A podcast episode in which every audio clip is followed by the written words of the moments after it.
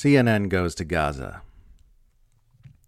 CNN's Clarissa Ward and her crew became the first Western journalists to enter Gaza independently from Israeli forces since October 7th, briefly visiting a 150 bed hospital that was recently constructed in a soccer stadium by the United Arab Emirates in the southern part of the enclave, before leaving to report on the footage from Abu Dhabi. Overall, the segment on Ward's visit is beneficial, providing some much needed visuals to a mainstream audience for whom the human butchery in Gaza has largely been more of an abstract idea. CNN shows maimed victims of Israeli airstrikes in all their suffering and distress, and Ward interviews them with compassion, noting correctly that record numbers of civilian casualties have been inflicted by Israel's frenzied bombardment. Ward emphasizes the heroic, extraordinary work of Palestinian journalists who've been covering what's been happening in Gaza over the last two months, accurately noting that these reporters have been getting killed at an unprecedented rate in this onslaught. So it's an objectively good thing that this segment was made and that Ward and her crew did the work that they did. But because it's CNN, there was also a lot of narrative distortion thrown on what people were shown, which happens to benefit the information interests of the US empire. Ward rightly stresses the fact that the hospital she and her crew visited is not a microcosm of the conditions of healthcare facilities in the rest of Gaza because it's so new and has been supplied by the UAE, noting that other hospitals in Gaza are barely functioning at all.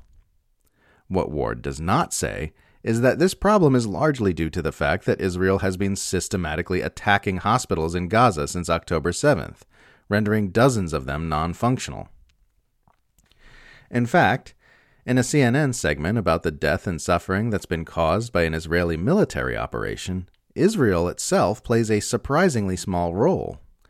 By my count, the word Israel or Israeli was only mentioned six times in the entire 14 minute segment, with long stretches going by where the death and destruction is discussed more as a passive occurrence like the weather, rather than as a deliberate act of mass scale violence.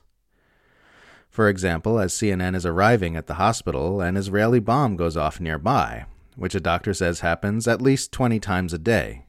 But the word Israel never comes up, even when discussing it after the fact. When wounded are brought in from the bombing that happened 10 minutes earlier, Ward refers to it as the strike, not the Israeli strike. We've been seeing this bizarre divorcing of attacker and attack all the time in Gaza since October 7th, with news outlets sometimes going entire articles speaking only of blasts and bombings without ever actually mentioning the state who is inflicting them. This failure to attribute the source of an attack is not something you see in places like Ukraine, where the words Russian and Putin always punctuate the reporting like freckles, and it's certainly not something you ever see in discussions about October 7th. At no time will you ever go minutes watching a news report about the Hamas attack without hearing any mention of who the attackers were. While mentions of Israel are scant in CNN's reporting, mentions of the United States are missing altogether. At no time in the 14 minute segment does Ward or anyone else make any mention of the fact that this relentless massacre can only happen because it is being backed by the U.S., and that the Biden administration could end it at any time by withdrawing that backing.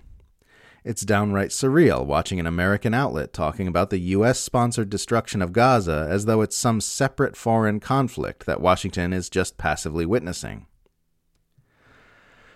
Contrast this type of missing attribution with the ubiquitous use of the phrase Iran backed in the mainstream Western press when talking about non US aligned forces in Iraq, Syria, and Yemen. The fact that the U.S. is backing Israel's assault in Gaza is much, much more well evidenced than any claims of Iranian backing ever are. But you never see phrases like U.S. backed airstrike or U.S. backed bombing campaign in Western reporting on Gaza. Another distortion in the CNN clip comes when Ward talks about civilian casualties in Gaza. The death toll in Gaza as a result of Israel's frenzied bombardment currently hovers at roughly 18,000, Ward says, if you do the math, extrapolating as the UN says that two thirds of the casualties are civilians, that is about 11,800 civilians who have been killed in just over two months. This, of course, incorrectly assumes that all the men being killed in Gaza are Hamas fighters. Ward's segment is full of footage that shows her surrounded by men who are plainly non combatants. And if they're killing women and children in Gaza, then they're also necessarily killing a lot of civilian men. Pointing out the number of women and children being killed in this operation is useful because it shows the indiscriminate nature of the killing, but this number should never be interpreted as the sum total of civilian deaths. Watching the sloppy propagandistic spin of the Western press reminds me of how grateful I am for all the real journalists in Gaza who've been doing the heavy lifting, even when their lives are in serious danger. Still, every little bit helps. And if the CNN segment opens one more pair of Western eyes to what's going on, I'll take it.